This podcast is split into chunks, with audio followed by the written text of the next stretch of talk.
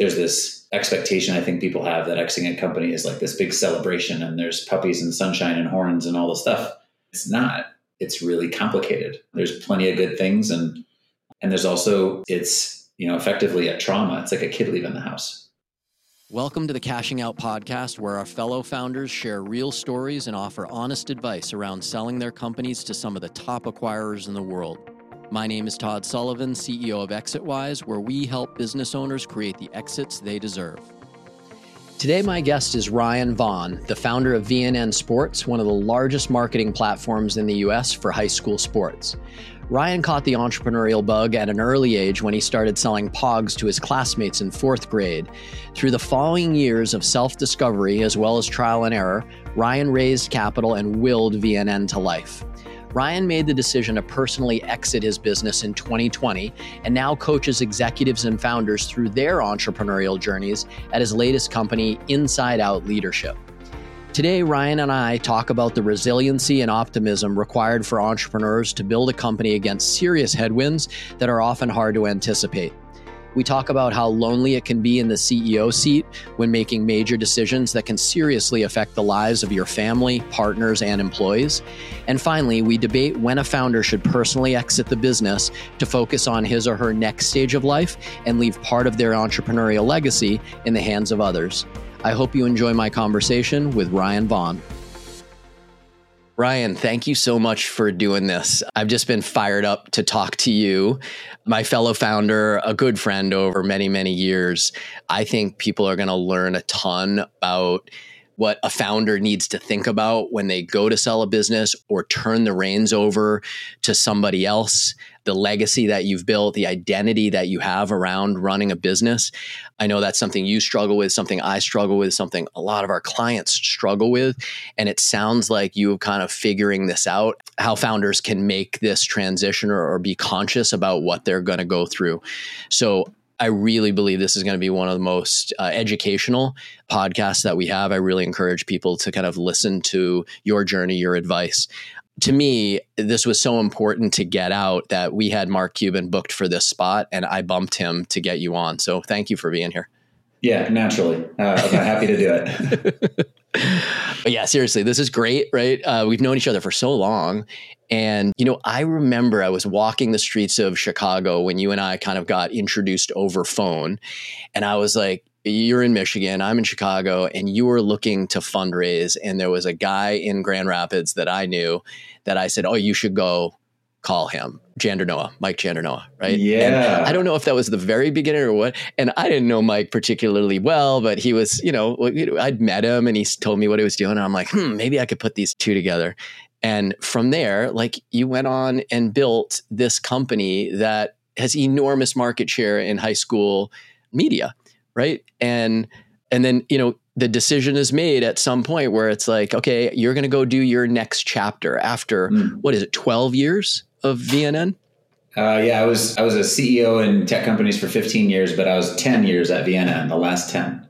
That's right. So you had three startups, right? Yep. Two before okay. then. Uh, we'll call them progressively larger learning experiences, failures, but you know, I was learning along the way. And then uh, and then VNN was a was a ten year journey. So when they say, you know, startup is a ten year journey, I was a, a perfect example of that.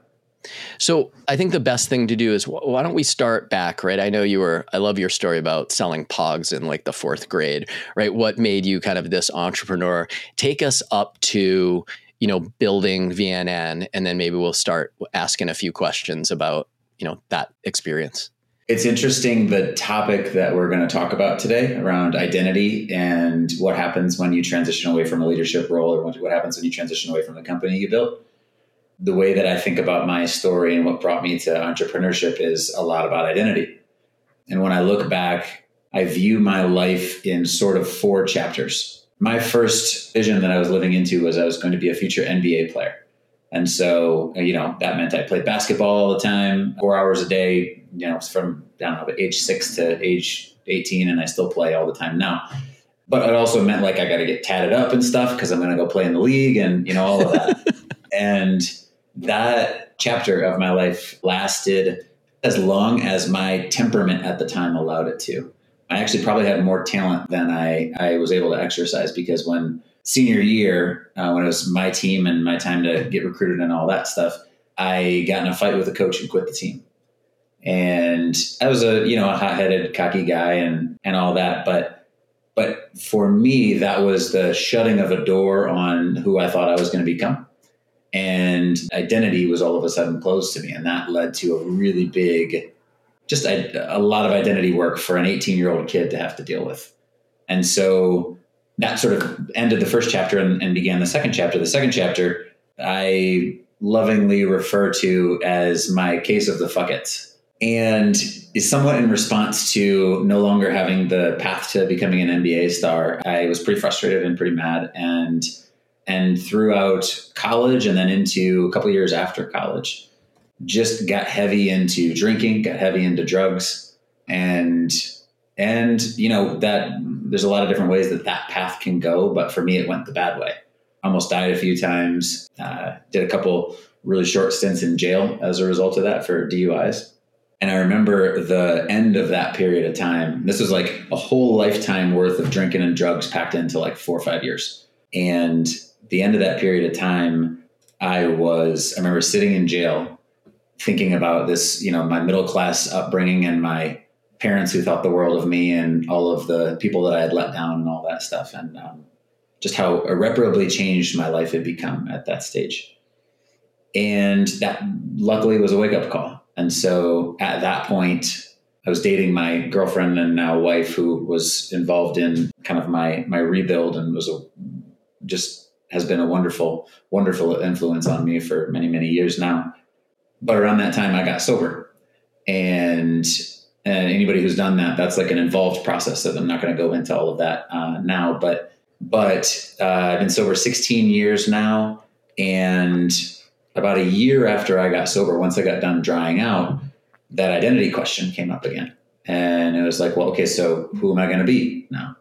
And um, I looked around the world and I was like, well, you know what it seems like is the creme de la creme, uh, the people that, you know, everybody wants to be like is tech founders, tech CEOs. and so I was like, okay, I'll do that. I'll go, you know, I'll go start a company because that'll really, you know, help people to admire me and that'll really, uh, that'll really feel good.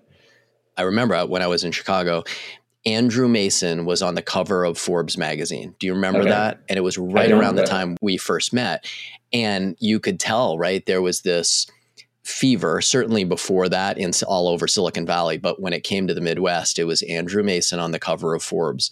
And that is not an uncommon thing to have thought, like, what is my next chapter? I want to run a tech company right? Totally, totally. Yeah. Well, and and the social network was, you know, just a, I mean, that came out a couple years afterwards. Like, there's something in the in the air and in the water yep. at that point. Yep.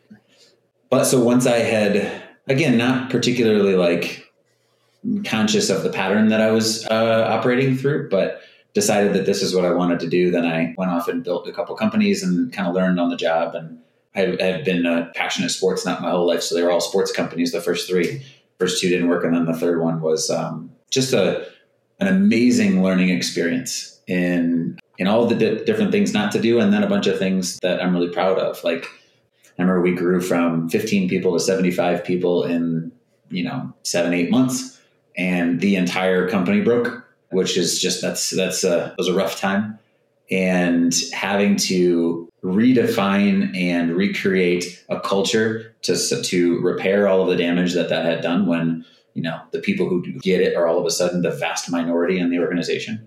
Mm-hmm. and do all that at a venture speed was a really really cool example of just some of the really neat things that i got to learn throughout that process and so then you know through VNN and that was the um, tech ceo was the third chapter. And that ended when i left VNN. And i left VNN before we exited. We VNN recently exited as well. And, and it was a good exit uh, but i actually left prior to that. And and I remember vividly. I hired a the replacement CEO for me, a really good guy. He's he's did, he did a great job with the company after me, but I was not at all prepared for the identity shift that would be required once I stepped away from that as well.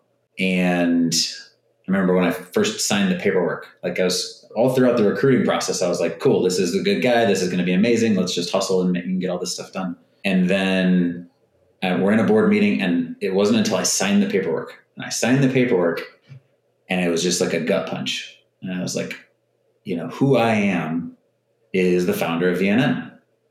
And what life is about is making VNN as big as it can be and as successful as it can be. And like now I'm I am not allowed to be that anymore.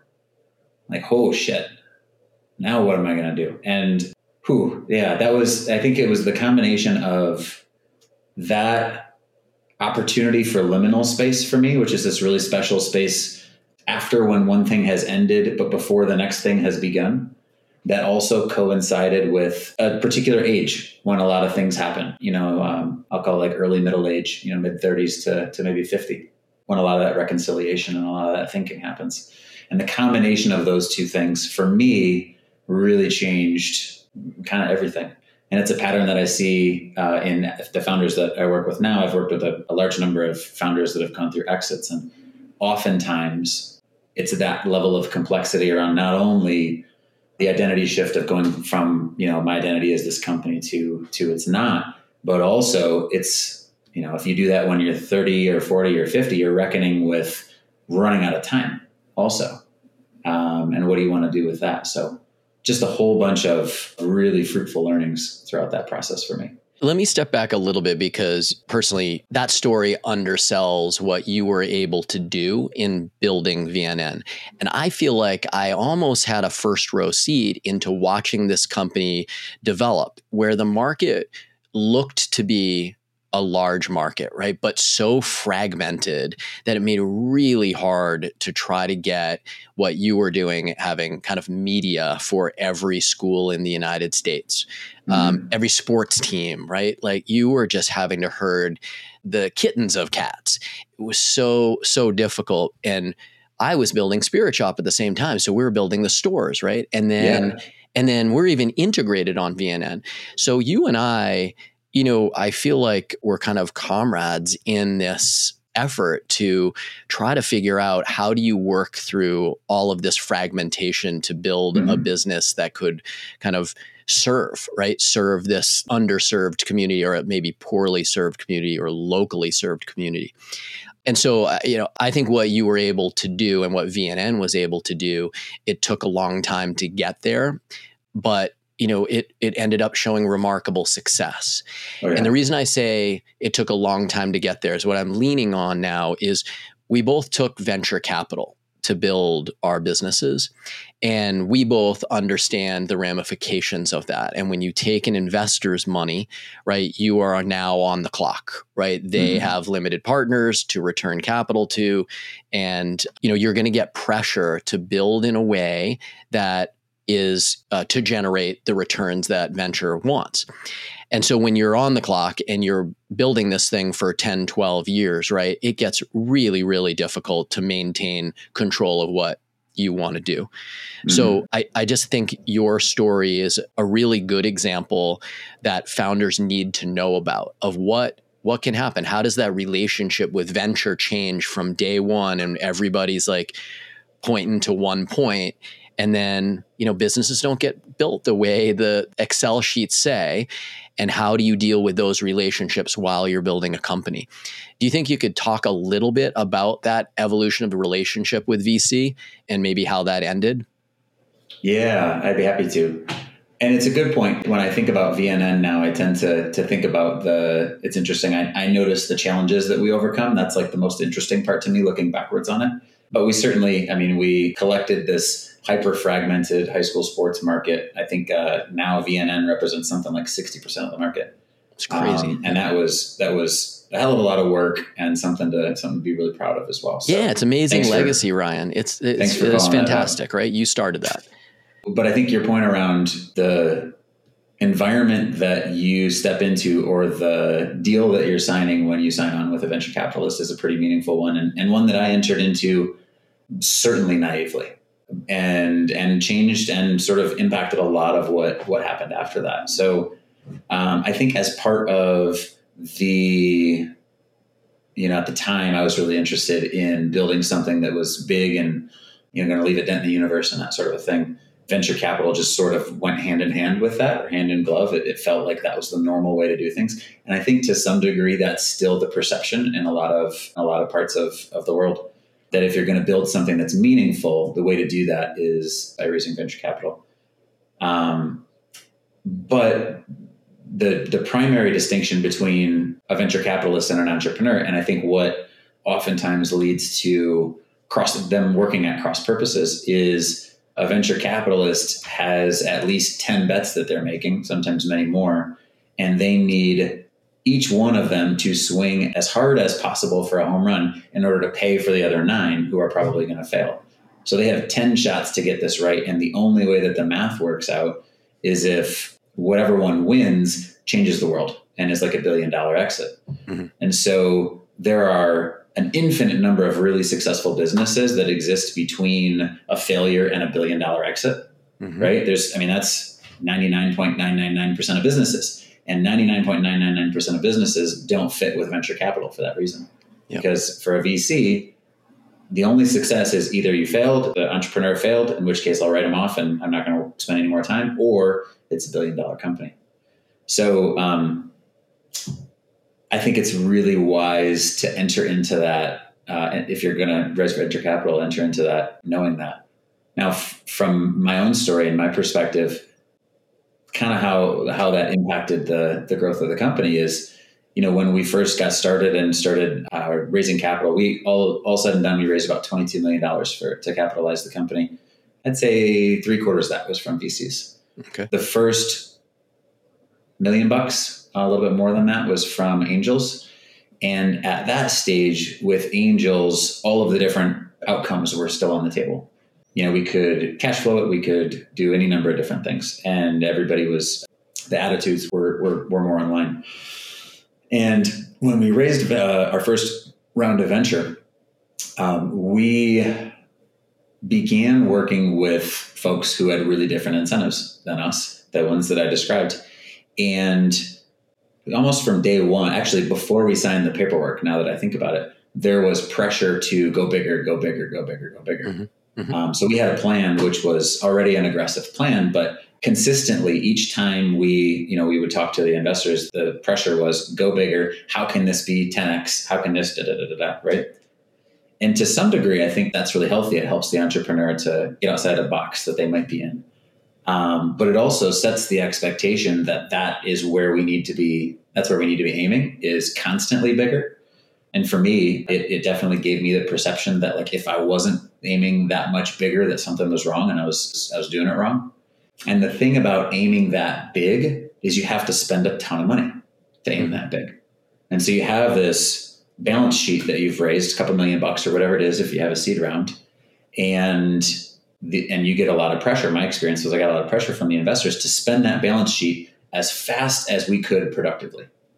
So figure out the biggest possible plan that we could and then spend aggressively against it when we went into that plan. And what happened uh, to us is, I think, a really common occurrence is when you spend your venture money, then you need more venture money. And so you get on this treadmill of like, we're going to go really big. We're going to spend all this money because we're building, we're in our case, building market share, which we did. But then we're going to need to go back and raise more capital. And early on, I remember talking to many investors and many entrepreneurs. Uh, our ecosystem in Michigan was still pretty young at the time remember talking to many people and they're like, don't worry about dilution. Like it's, you know what, you just make it a majillion dollar company and then it's not a problem. and now I look back on it, I'm like, I very much disagree with that. I think this, yeah. uh, dilution is a, is an enormous thing. I learned firsthand through this organization just how much a company can sell for and still not be a great outcome for the founders. Yeah. Because we had a, I think VNN sold for, I don't know, 50 million bucks, maybe a little bit more than that. Um, mm-hmm. And it's not, you know, that feels like life changing money. And it's very much not depending on how much capital you raise along the way and, uh, and the way that that looks. You talked about, you know, raising capital and being naive to the venture game. And yeah, we're we're all going to start there for sure. And there are places to learn about it.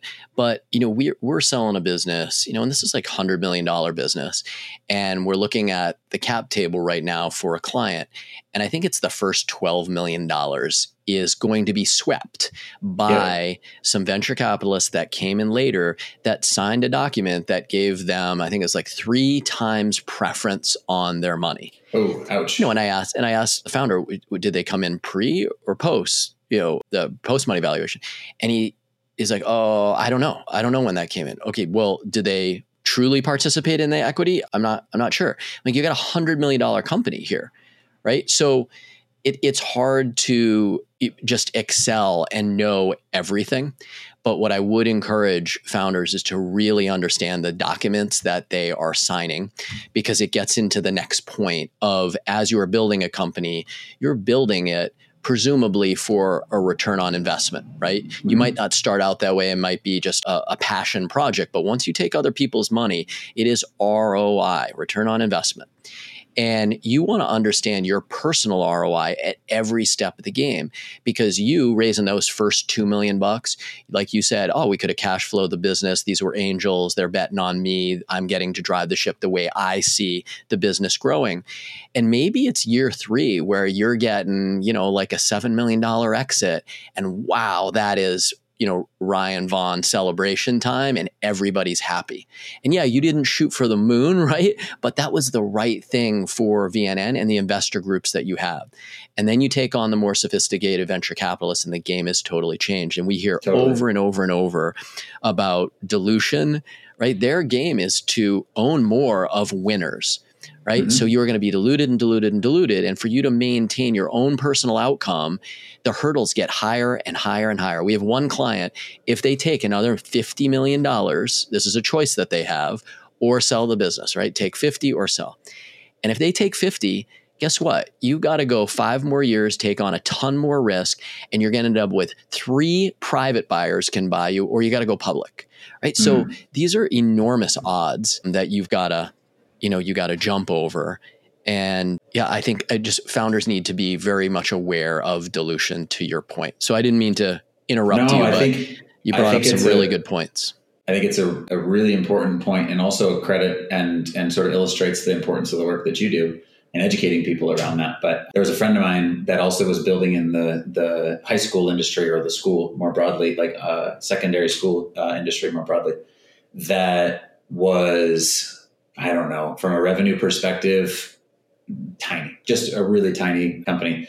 I had built a bit a bit of technology locally, and, and was a friend of mine. We used to go golfing together, and and he sold his company, and I don't remember what the the number was. I think it was sub ten million the sale. It was you know I don't have to work any more money, and it was it was just an example of the way that that they capitalized the organization left them with so many other options and one that was like you know would have been and in fact was entirely off the table for us. Mm, and we were a much larger company but for them was a, a huge win at a much smaller scale. So yeah i think it's a it's a rare company that that makes sense to go into the venture capital world. And and generally speaking you know if you're going to do that you want to do it because you're certain that that's that that you're that type of company you know, I struggle with the advice to give people here, right? I've taken venture capital in not all the companies, but three of the four that I've built and sold. And so I understand what that is. And today, you know, we're building ExitWise and we're not taking anyone's capital. And my partner and I, we have the luxury of, you know, funding the beginning. Right. So we know how to build a company. We know what it's going to take to, you know, drive real revenue. And then we know how to grow. And we don't need outside capital to do that. But it's very right. hard to tell some, you know, 26 year old kid. I, I, think I call everyone under 40 a kid now. Uh, tell them, no, you got to bootstrap, right? And in fact, Brian just wrote, my partner Brian just wrote an awesome article on bootstrapping. Yeah. But it's like when you're trying to build that dream and you've got no money. I remember I was just living in the closet of an attic in a fraternity house because I had we had no money. And so you're willing to sign anything just to have a few dollars to make the moves that you think will help mm. build your company. So I'm, I'm torn, right? Because we're in, we, we have such privilege today that we will build and continue to build and not take other people's money because of the flexibility that you talk about. And Brian and I talk all the time about what do we really want to build? Right. Mm-hmm. And right now, every answer for us comes from how do we best serve our fellow founders? How mm. do we shed some light on the black box of M&A and the exit, that end of your entrepreneurial journey for as many people as we can. And when we when we we live there and all our decisions are based on that and that that that's really fun, but again, it's really hard for me to tell somebody bootstrap bootstrap bootstrap because you got all the options in the world when you don't know what their starting point truly is. So I, I thought that was just important to point out. Totally. Yeah. Uh, in general, I try, maybe it's my line of work, but I try to avoid giving advice in general. Yeah. Because uh, every situation is different. And if I look back at the path that I was on and, and everything that it taught me and everything that it allowed me to create on the tail end, I wouldn't change a thing. Um, it just took a lot of pain and a lot of, you know, I think there was, in hindsight, I can see many cases where I, sh- where I, if I would have zagged rather than zigging, the outcomes would have been different. And, yep. you know, that's, that's also just kind of part of living and learning all right, you have this incredible journey, third company. It is the company in the space now, it is your legacy. I love kind of the sports analogies. You're obviously, you know, an athlete. And I just remember being in college and seeing all of these athletes come into college and think they're going to play a division one sport right they were certainly recruited that way but there's a, an injury or they end up like on the scout team or something happens that they are not happy with and they quit their sport and that moment of I am no longer Todd Sullivan, the goalie, you know, in college, who am I? Right. Yeah. And that certainly happened to me. I played one year professionally, but when I ended that, it was like, I think it was the right moment for me. I knew that was I was not going to take it any further. But like, what do you do next? I've been fortunate enough to always know what that next thing is. That's very different than I think the at, at an identity level. A lot of the work that I do today, I work as an executive coach. I, I, started a firm called Inside Out Leadership that works with founders at all stage of the the founder's journey, and we have coaches that have all been through the founder's journey as well. And a lot of the work that we do ends up having something to do with identity. And you, the way that you describe that is your identity was as an entrepreneur, and then there was the things you were building Mm-hmm. And that's very different from how my identity worked when I was building VNN, which was I, who I am as the CEO of this company. And so I'm curious, like that level of firewall or, or distinction between who you are as an entrepreneur and the companies that you're building. Did you always have that? Was that something that kind of evolved over time? I think so because I knew I was pretty good at certain, or I learned that I was pretty good at figuring out product market fit, something new that a consumer would resonate with a consumer. And then I was pretty good at figuring out the unit economics, like what does it cost me to build this and what is yeah. a customer willing to to sell. But what I wasn't great at was scale. And so as these businesses grew, I just really relied on other people. And I saw that CEO title as smoke and mirrors, frankly. I thought the other people were really building these businesses, and I was more maybe visionary. Um, I don't love that term. I think there's some like maybe potentially negative connotations to it, but trying to lead into my strengths just to help the overall organization. So I never saw myself as the shocks guy or the crowd zone guy, the Betterfly guy, the spirit shop guy. That yeah. was not me. Now I do look back and go, wow, Chris Peterson and I built Betterfly, and Josh Schwadron was the actual original founder of this thing, and we sold it, and Microsoft just bought it. Really cool story, but you know, it doesn't feel like it's really part of me. I, I think, I, and I've never put that together, Ryan. So, so yes, I feel my identity is as an entrepreneur. Um, yeah. My kids ask me, "What do I do?" And we joke because they're four and six, and her, my wife will say, "He's a wheeler and dealer." And I'll say, well, which one do That's you want to be? Definition of an entrepreneur, yeah, a wheeler and a dealer. a wheeler and a dealer. And and Sydney will say, I want to be a dealer. And, and Sloan will say, I'll be the wheeler. And That's they think nice. the wheeler is pushing a wheel all day in the backyard right? That's not yes. what it is. well, uphill, right?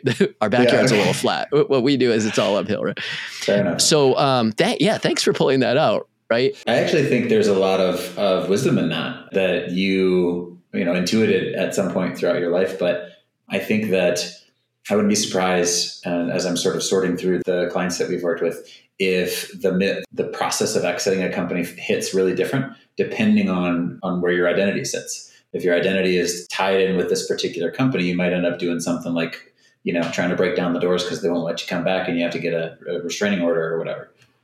But uh, I think that's a, an interesting story. I hadn't heard that, but it doesn't surprise me. Versus if your identity is more as an entrepreneur, then it becomes, you know, there's less work to do.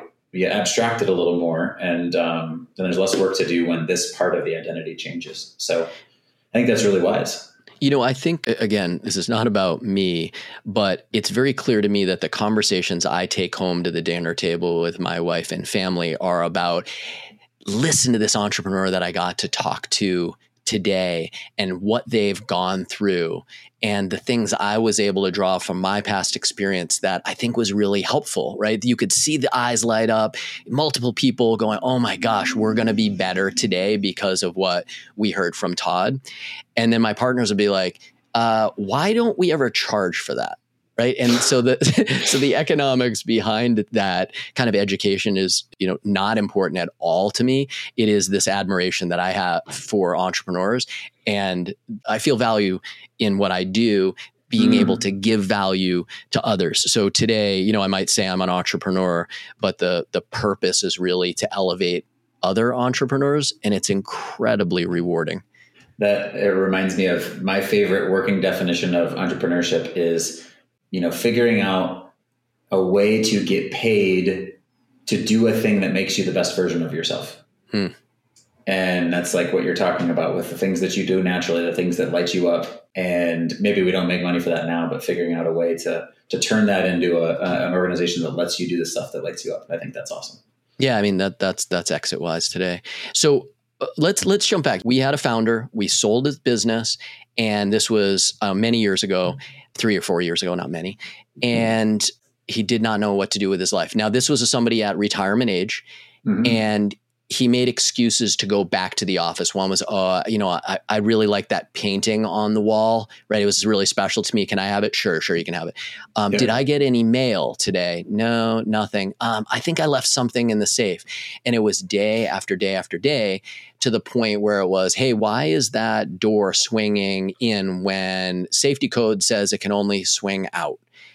And to the point where they could not get him to stop coming back to work. And a cease and desist was not, not actually issued, but it was, you know, threatened. And so when we saw that, we said we need to educate our founders around what are they going to do next? Now, mm. that person has all the money in the world, so it is not a money issue. But the approach we take is to tell founders if let's predict what kind of capital you're going to have at the end of this based on what ownership you have of your company and what the tax consequences are going to look like. What are you going to do with this capital? And what we actually first start with is what do you want to do after the transaction? Is it buy another business, put my kids through college, yep. you know, buy a ski house? What are you going to do next? And then we say, okay, is that all possible with the financial outcome that you're going to have? And then if it's yes, it's like, okay, you know, start thinking about this. You can't take your eye off the ball of building your business. And in many cases, you're going to go work for that company for the next two or three years. But just having an understanding of starting to be able to make a mental shift, know that you can make a mental shift into this next phase of your professional life and sometimes it's personal life, we find is important. I don't have the answers here, Ryan and yeah. that's why I was excited to talk. Is like, is can you share yeah. more than than giving you a private a, a wealth management plan, right? Because that's essentially what we're doing. Yeah, I think I mean that's a big part of it, right? It's definitely not all of it, but that's certainly uh, that's certainly a part of it because you're you're solving very different problems on the other side of that than than you would have been otherwise. You know, I find that some people when they exit their company, and it's interesting you you sort of asked like you or you said you start with the question, what do you want to do after this, right? And I think some people know that and and that whatever their answer is to that question uh, stays the same after the end of the exit. Maybe some people have like some percentage of people have that continuity and that ability to do that. In my experience, a lot of people don't. And a lot of people, they may think that this is what I'm going to do, but the experience of exiting the company ends up feeling really different than they expected there's this expectation I think people have that exiting a company is like this big celebration and there's puppies and sunshine and horns and all the stuff. It's not. It's really complicated. There's plenty of good things and and there's also it's you know effectively a trauma. It's like a kid leaving the house. And that's sort of combined or, or exacerbated by the fact that Um, you know, you mentioned the idea of privilege earlier. Like we're talking about a group of people who are very privileged to have the mm-hmm. opportunity mm-hmm. to have this conversation and to um, to exit a business, and that can lead to a feeling like, well, I can't talk about this pain because I'm so lucky, right? So I'm going mm-hmm. through this big this big challenge, um, this big you know identity shift or existential existential stuff that that that feels really painful to me. But if I talk about it to anybody else, they're just going to think I'm like this entitled narcissistic asshole Right. And so you end up kind of holding it in a way that that is generally unhealthy and, and probably more so than you do in other areas. But I do think there, you know, in the in the folks that we've worked with, there are definitely some patterns in terms of of what happens at that stage when it's not so clear. And so my, my first advice would be that if it is clear to you on the other side what you want to do, and if when you exit the organization that still feels clear, and it still feels fulfilling to do whatever it was that you had set out to do the next thing, then do it. Absolutely. 100% just run after that thing and, you know, continue on the path that, that, that makes the most sense to you.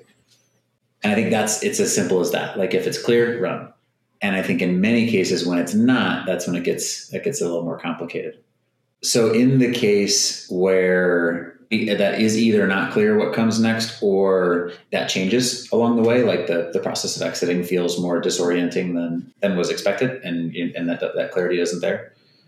Uh, a good example is for me you know immediately after leaving my company my first reaction right away was i'm going to start another company. No question.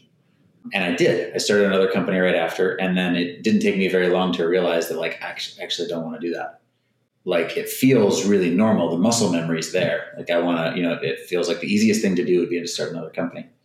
But I don't think that's what I want to do. And for me, uh, it felt like I had been running for so long to build this, you know, build this big thing and try to, you know, become a big deal in some way and build something that mattered.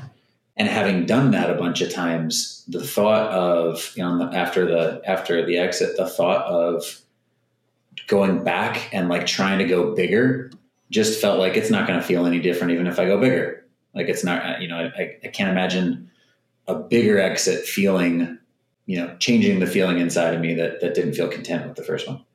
And so um, that caused me to kind of reevaluate the way that I approached it. And instead of just immediately jumping back in and going to the next one, really look internally at if I'm running my ass off and I'm not running towards something, well, I must be running from something.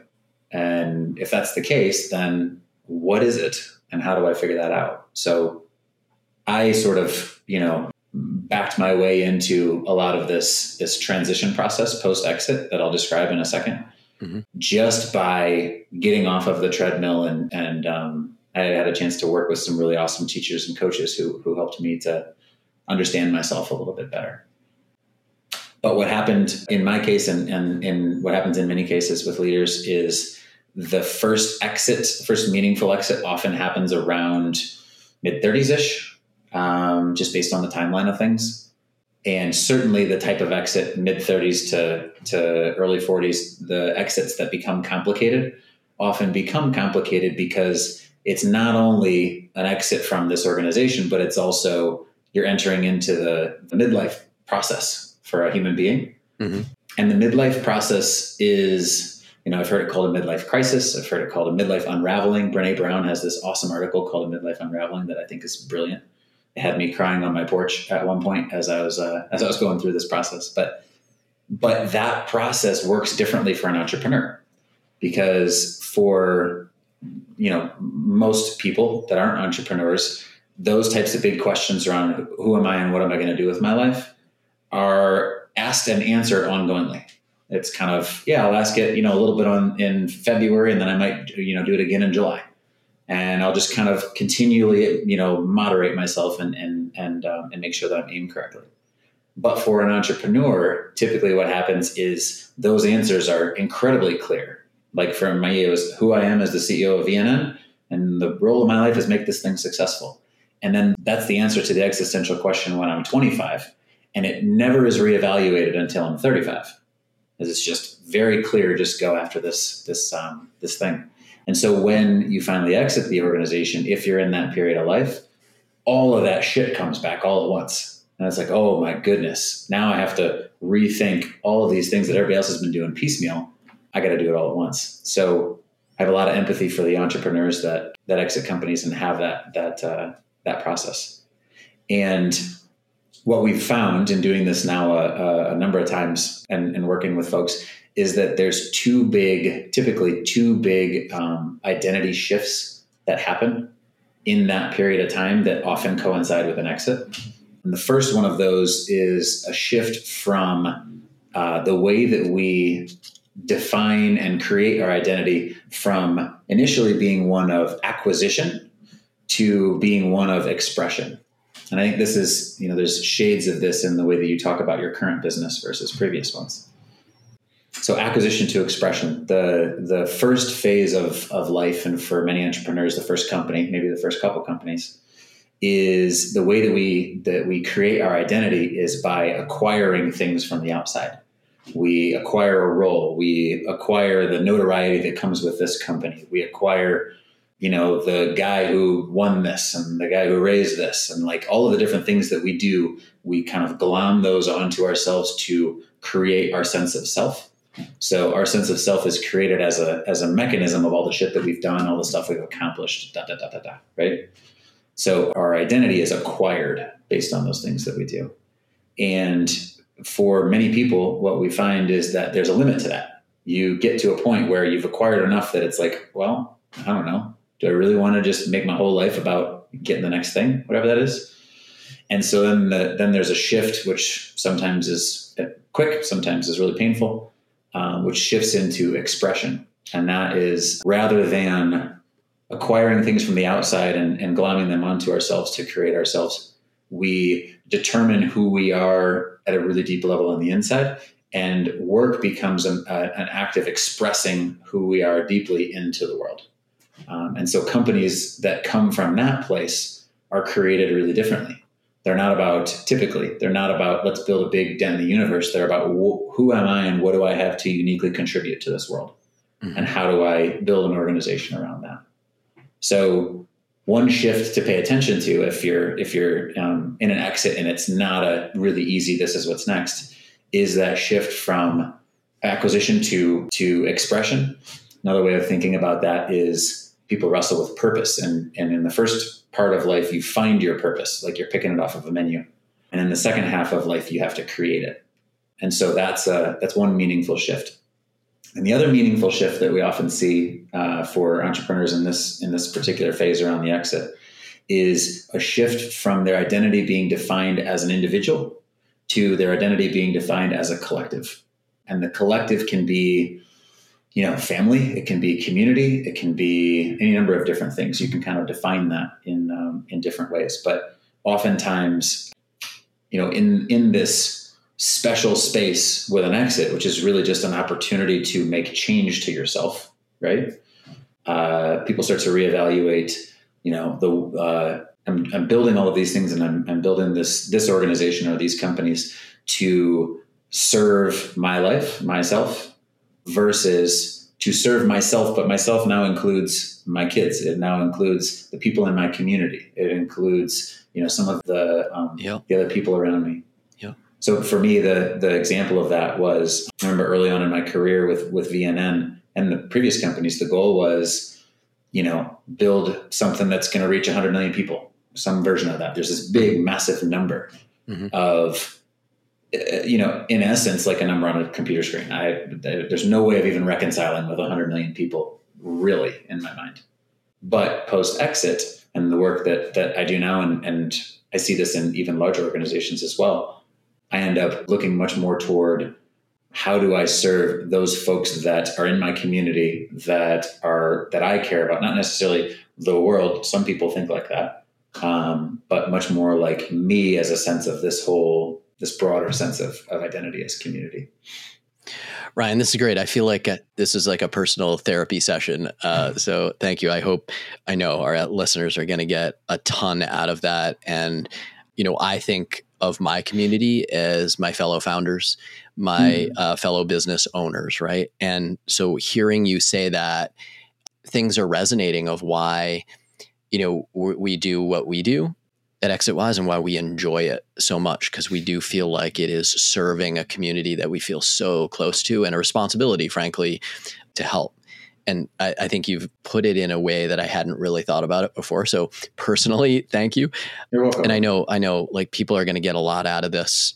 What I would say is, is there another piece of advice that you might give to founders that are they're gonna exit? And and here's here's one of the problems that we see very frequently is our investment bankers have come in and they're the best in the world in your industry and they are serving up the best possible offer for your business. And founders are like oh is that really that is that it? Is that should i accept this? I don't know what to do. And they get incredibly indecisive and I tend to think it is not about the money because the outcomes that we are delivering are 30% above market, right? Well above what founders commit to before they start working with us. And so it can't be the numbers, but it has to be something emotional, right? And in an exit for a founder, there's an amazing translation that happen has to happen emotion to finance. And so I'm really wondering what piece of advice you could give these founders that are at the goal line, recognizing that their lives are going to change financially, certainly positively, professionally, maybe positively, but then like personally, it's, you know, who knows? And I know the work that you do, and I understand some of the effective therapy being that you're bringing multiple people together that are facing these issues at the same time. And when you put those people in a room and they recognize it's okay to feel this way and ask these questions, then yeah. the dialogue opens and people come to their solutions and they can share those solutions. And so, what, I guess what I'm taking from you is not only should somebody find inside out leadership or some equivalent in their community um, to talk about these things because maybe just talking about them is going to be enormously helpful to allow you to make the decisions in an area where you're comfortable and know that the future is not kind of this scary mystery. So, yes, 100%. And I think it goes beyond just talking to people. I think it's talking to your peers. And I think that's a meaning there's a meaningful difference between that and your spouse, that and your friends and so one of the things that as I was going through my journey, the the things that was probably one of the most useful things is I created these things called founders dinners.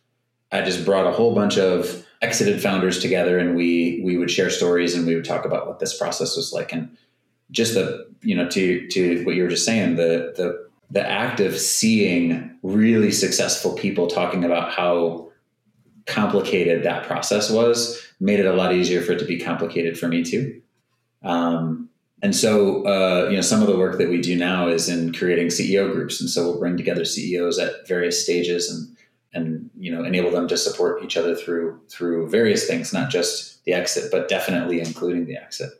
And I think you know, anytime humans don't necessarily, we are wired to avoid uncertainty. It's kind of you know back in the day when, uh, from an evolutionary perspective it's a bad idea to go walking in the woods when you don't know if there are tigers and snakes and all this other stuff there. So you just generally stay away from there unless there's a reason to, right? And so we have a, for a very good reason, humans have a, a, an evolutionary bias away from uncertainty. And as entrepreneurs, we tend to maybe be, have a little bit less of that. We tend to sort of lean more into uncertainty. But even for the entrepreneurs who are the most gung ho, when you're confronting something like an ending, like an exit, that's a level of uncertainty, what comes after that, that can be really scary. And so I think it's also useful just to recognize that that hesitation at that very end is a natural, a really normal reaction to uncertainty that other people feel with much less uncertainty. But, you know, we're not invincible to it. We're not immune to it, and we're going to feel it sometimes too. And so again, you know, understanding what's going on can be a huge part of not necessarily like exiting the company, that's fantastic if that's what you want, but just like really reckoning with really what do you want, not the fear that has you want to like avoid change, mm-hmm. um, but but ultimately making a conscious decision around is this the end of this chapter? Am I ready to go to my next growth, uh, my next opportunity for growth, uh, or is there still something for me to do here? Ryan, I think that's perfect. I think we should tie it up there. I want to be respectful of your time. I really appreciate uh, you doing this. Me this too, is, man. This, this was great to catch up. I know this is fantastic. I, you know, I don't ask this question at the end, but it just feels kind of appropriate. I don't ask it for everybody, but is is there one person that you would like to thank that really contributed to the professional and the professional success that you've had?